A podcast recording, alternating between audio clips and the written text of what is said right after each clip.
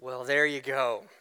That is the trailer for Spider Man No Way Home. And maybe to put a little bit of context, uh, if you haven't seen the movie, uh, Spider Man's true identity as Peter Parker has been revealed to the world, which puts all of Peter's family and friends at, at risk. And Peter seeks the help of Doctor Strange, that you saw there, to, to cast a spell on the world, making everyone forget his true identity.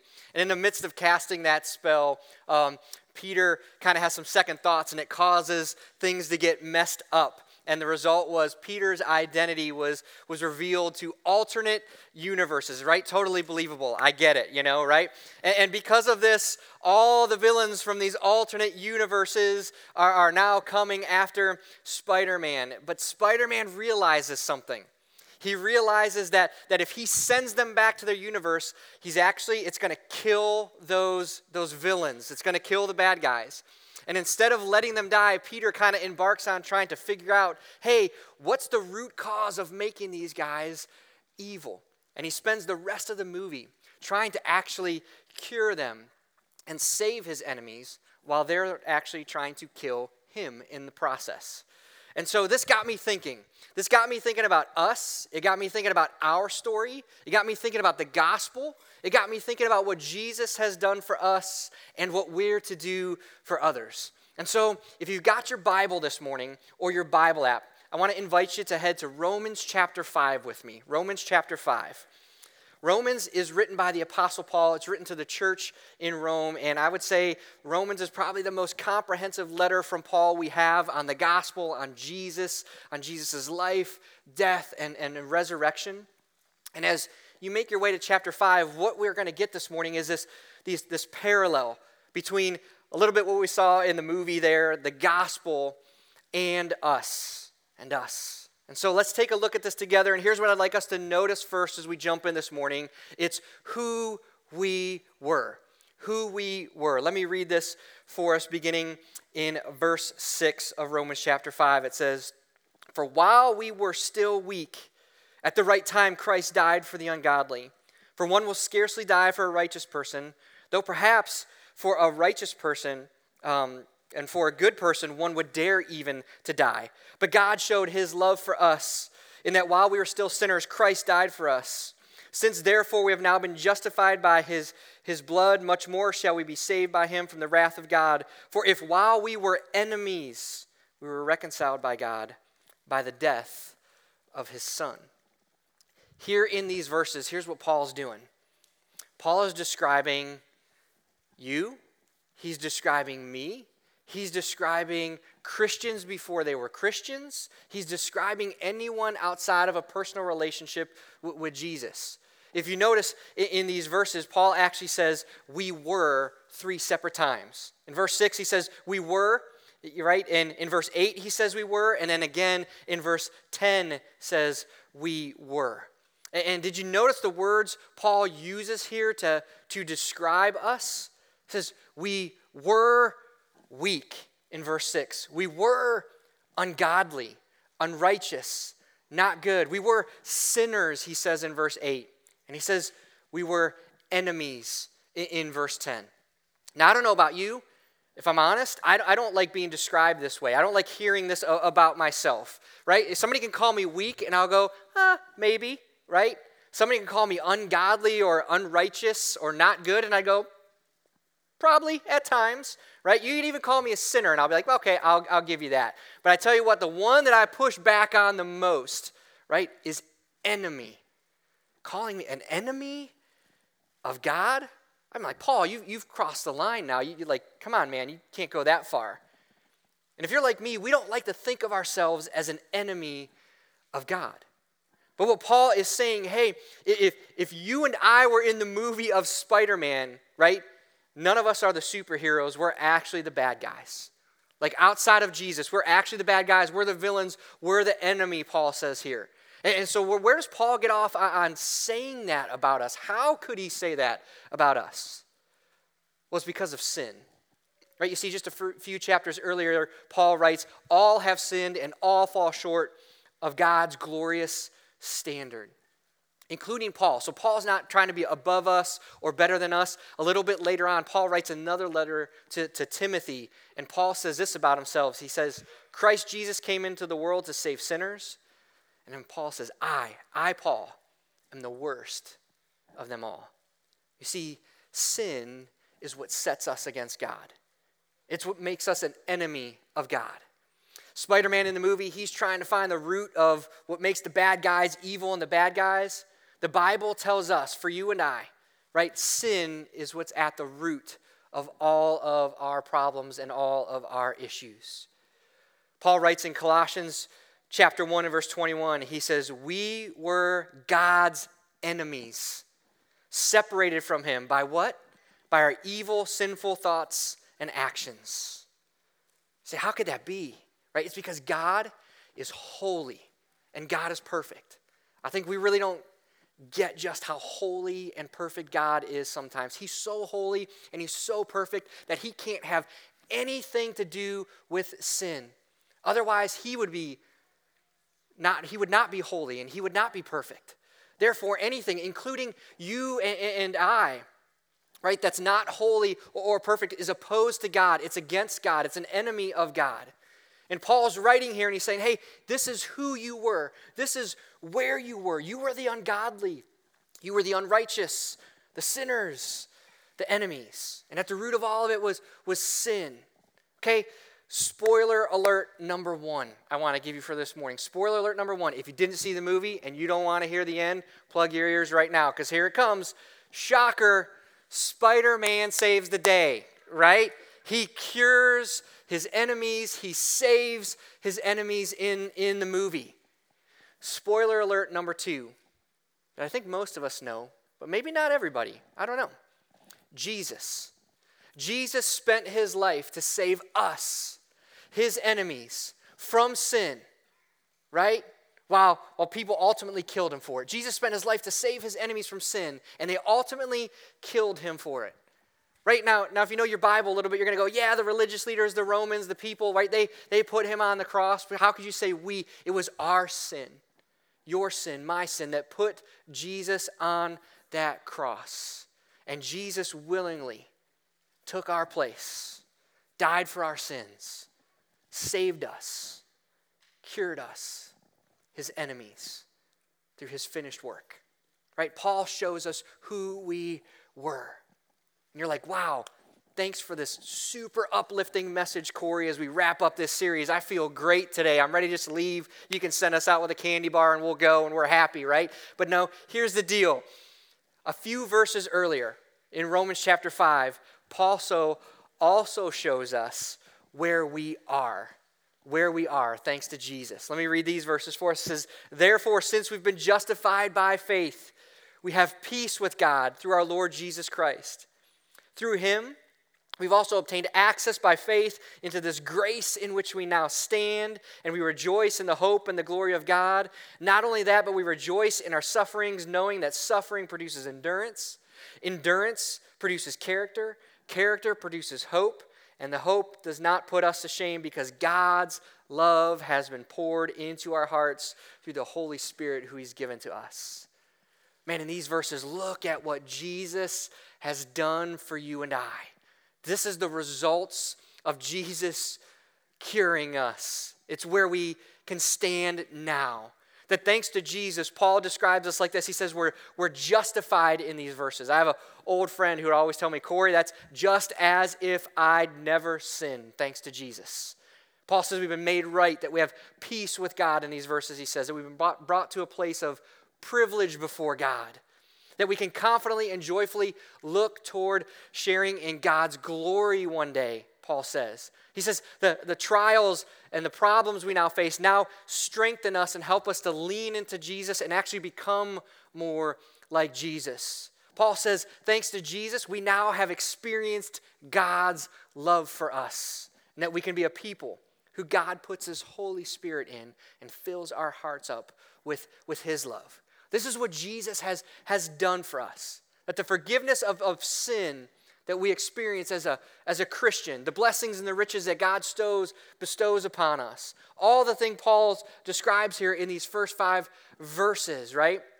comes from who we are in Christ. And it came through the shed blood of Jesus Christ on the cross.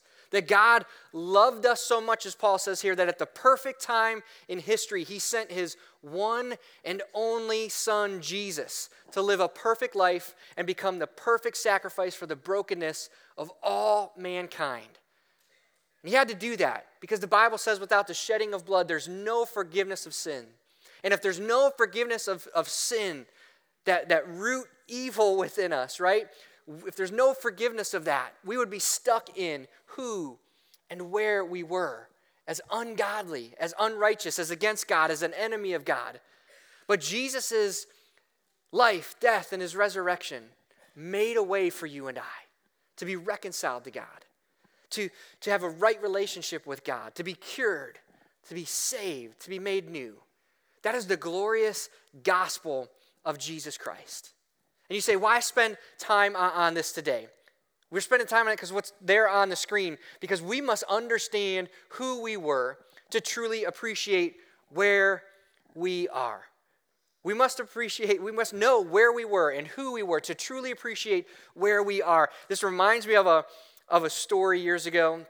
Um, I was heading overseas with a team on a mission trip, right? And we actually got separated from our team. Like the, the airline messed some stuff up and they, they had like 13 of the team were like, oh, well, we've got seats for you, but you seven, we don't have any seats for you. So seven of us, including, you know, myself and my, my wife, we got we got left behind, right?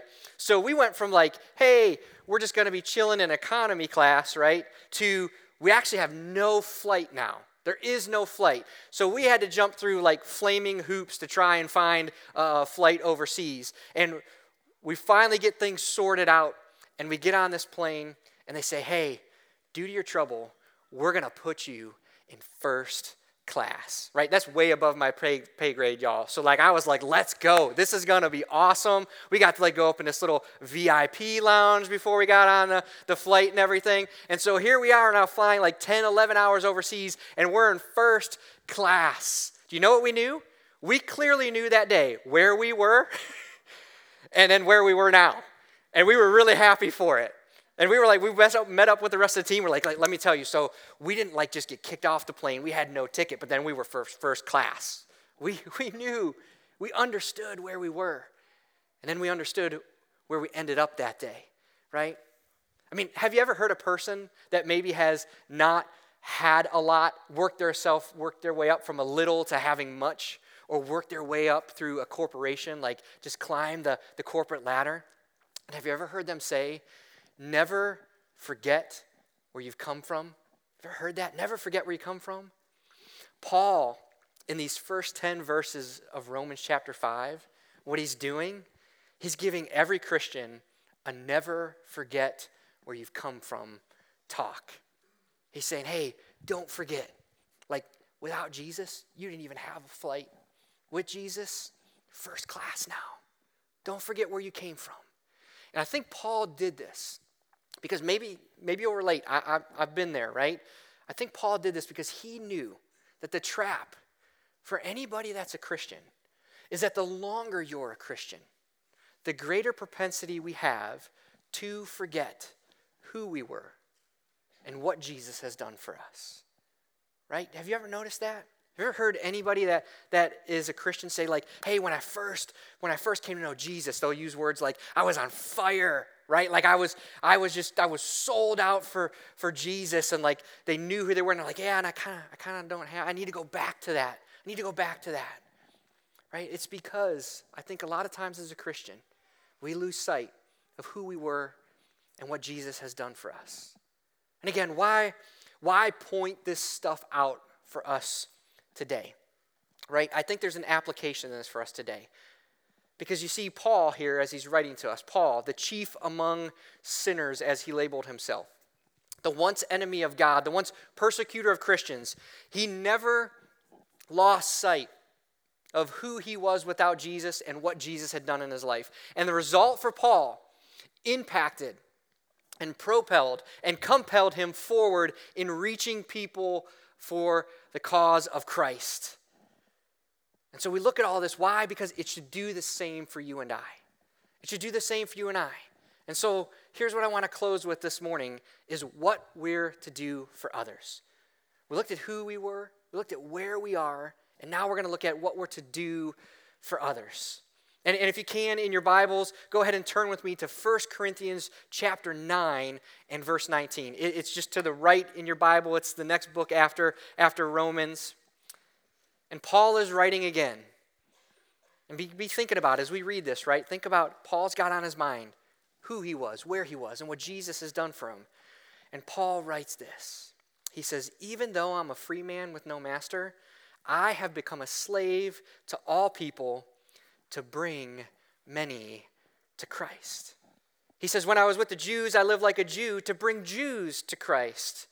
When I was with those who followed the Jewish law, I too lived under the, that law. Even though I'm not subject to that law, I did this so I could bring to Christ those who were under that law.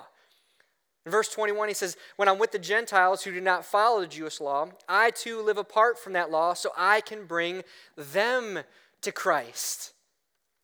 Verse 22 says, When I'm with those who are weak, I share in their weakness, for I want to bring the weak to Christ. And he wraps up saying, Yes, I try to find common ground with everyone, doing everything I can to save some. In these verses, because of what Jesus has done for, for Paul, we see what Paul would now do for others. That Paul now had, could, had one goal. He pursued one goal in his life, and he shares it six different times in, in different ways in these verses we just read. It's to see people come to Christ, it's to see people saved, it's to tell them what Jesus has done. Paul never got over the fact that Jesus rescued him, a once enemy, and now brought him from sinner to saint, unrighteous to righteous, enemy of God the child of God, from death to life. Paul never got over that. And because of that, Paul was now going to jump into the rescue mission of Jesus to reach others with the same good news that rescued him. And, and before we go, like I love what Paul modeled for us here. Two practical things we see in Paul now doing what was done for him to reach others. Number one, he says, look to reach those in your sphere of influence. This is what we can learn from Paul. Look to reach those in your sphere of influence. It's not complicated. What Paul was doing wasn't complicated. Whoever put, whoever God put around Paul, Paul said, "Hey, you know what? That, that's who I'm gonna, that's who I'm gonna reach." Paul looked around, we just saw in these verses, he was like, man, if there's a Jewish person around me, I'm going to reach that person. If there's a Gentile around me, I'm going to reach that person. If there's a weak person, I'm going to, I'm to reach that person. If there's a religious, a non religious, a male, a, a female, the educated, the uneducated. It was that simple for Paul. Who's around me? God, who have you placed around me? Okay, great. That's who I'm going to try to reach. Ask us this morning who has God put in your sphere of influence today? As you sit here, Maybe the Lord's bringing some people to mind, neighbors to mind, coworkers to mind. Maybe there's some moms that you know that, that are coming to mind right now. Some people on the job site with you, some students at school are coming to mind. Some customers that you serve, some people that, that you frequently see at the gym or, or the grocery store. Who's God put right around you? Just take a look around. See who God has placed right in front of you. And I want to be clear on this, right? Paul, he Paul didn't change his doctrine. Don't read these verses and think Paul changed his doctrine. Don't read these verses and think Paul changed the message of the gospel. Don't think Paul like started entering into sin just to appeal and to reach those around him. The mission of sharing the gospel of Jesus Christ would never change for Paul. But he would change his approach and he would change his method. Right? Paul would, if Paul was with us today, Paul would not approach the person at the gym that he's going to as the same way he'd approach an IT worker, right? And that's, hey, listen, IT workers, you can be in the gym, cool. Gym guys, you can be an IT worker. Don't email me on that tomorrow, right? Right? And but Paul was here, right? He, he would approach an empty nester different than he would approach a teenager. He'd approach a stay at home mom different than he would approach a college athlete or a college student, right? Paul teaches us a wonderful lesson here in 1 Corinthians, and it's this marry the mission and date the method. Marry the mission and date the method. Here's what I mean by that, right? Don't ever compromise God's word. Don't ever compromise the gospel, right? Don't ever compromise the mission. Be full of grace and be full uh, of truth. But know that it is okay, even wise at times, to change our approach, to change our method, to change the model in reaching people, to tell them about Jesus and all that he's done. Right? This is why one of our core values at LifePoint is reaching priority. Because we believe God has placed some people in your sphere of influence that he uniquely wants you to reach for the cause of Christ. The key for all of us today is to just start. Just start with those God has put right in front of you. The second practical thing we see from Paul is this no one is unreachable. No one is unreachable. It didn't matter who was in front of Paul, he knew Jesus came for the whole world. He knew that Jesus came for everyone. He knew that Jesus came for the, the whosoever's, the outcast, the fringe. He knew that, that Jesus came for the enemy. Therefore, Paul never viewed anyone beyond saving, beyond rescuing, and beyond curing. Because Paul knew this Jesus is able. Jesus is able. And Paul knew this because he had first hand experience with what Jesus had done in his own life. And you know what? At the end of the day, although we come from different backgrounds and our stories are different, there is a common ground for all, all of us. For any person that has come to faith in Jesus Christ, there's a common ground. The common ground of, hey, we were ungodly, we were unworthy, we were undeserving, we were unrighteous, we were lost, and we were sinners, and we were enemies of God. But thanks to Jesus, because Jesus is able, he makes us justified and righteous and accepted and worthy and friend of God and child of God. There's that common ground for all of us in all of our stories. And so, the question again today for us to maybe bring this home for you and I, as you sit here today, is there anyone you have deemed a lost cause? Is there anyone you've said, you know what, they're just too far gone? Is there anyone you've said, hey, you know what? I'm, I think I just need to give up on them. They are unreachable. Listen, if the Apostle Paul, who persecuted Christians, hunted them down, threw Christians in jail, and stood by and approved while Christians were murdered, could be reached and changed by Jesus, anyone can. Never sell short the power of the gospel of Jesus Christ. Never sell short how Jesus can radically change anyone's life. So, who has God put in front of you? No one is unreachable. So, what if? What if we left today like the Apostle Paul, never compromising God's word, never compromising the gospel, never compromising the mission. But what if we, because of what Christ has done for us, where he's taken us from and brought us to, what if we get involved in the rescue mission like never before? What if we try to find common ground with everyone? What if we go be weak to the weak like Paul was? Right? Maybe to be practical and speak in today's terms, right? What if we go be gamer to the gamers, corporate to the corporate world, a jock to the jock, right? The nerd to the nerds, the outdoorsy to the outdoorsy, the homebody to the homebodies, the social to the social people. What if we were in the world, but not of the world? Like Paul, doing everything we can to save some. Would you bow your heads and pray with me as we close? Heavenly Father, thank you for this time together this morning and a simple, straightforward, hopefully practical message today that brings to remembrance of what you've done for us, that brings to remembrance of who we were, where we were, and now, thanks to Jesus, who we are and where we are. May what you have done for us compel us forward to get involved into your rescue mission.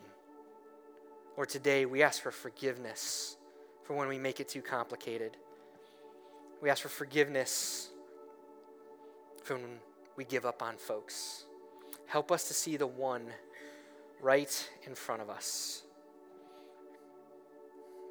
Lord, help us to remember that you, Jesus, are able.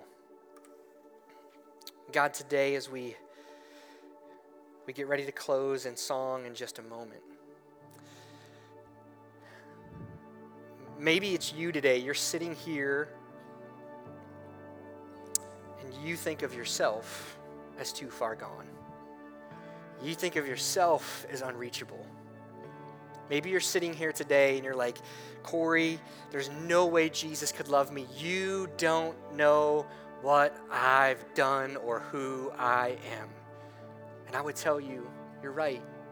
I don't. But Jesus does. He knows everything you've done. And He still loves you. And He still came to die for you and pay for your sins on the cross. And I want to let you know if that's you today, forgiveness awaits. A new beginning awaits. A new life awaits. A new description for who you are awaits. And all you need to do today to see that become a reality in your life is to surrender, to call out to Jesus, to put your faith and trust in Jesus right now, right here, right where you're at. And the way you do that is just talk to Jesus right now and say, Jesus, I'm sorry. I'm sorry for all the things I've done. I'm a sinner. And I'm asking for forgiveness today. I'm asking for forgiveness today. And, and, and, Jesus, I want you to come into my life. And I don't even I don't even know what all that looks like or where to go from here, but I just know I need you today. I'm calling on your name today. Take me from being a sinner and an enemy to being a child, a redeemed, forgiven follower of yours. Jesus, come into my life today. If you do that, right where you're at right now, you are His forevermore.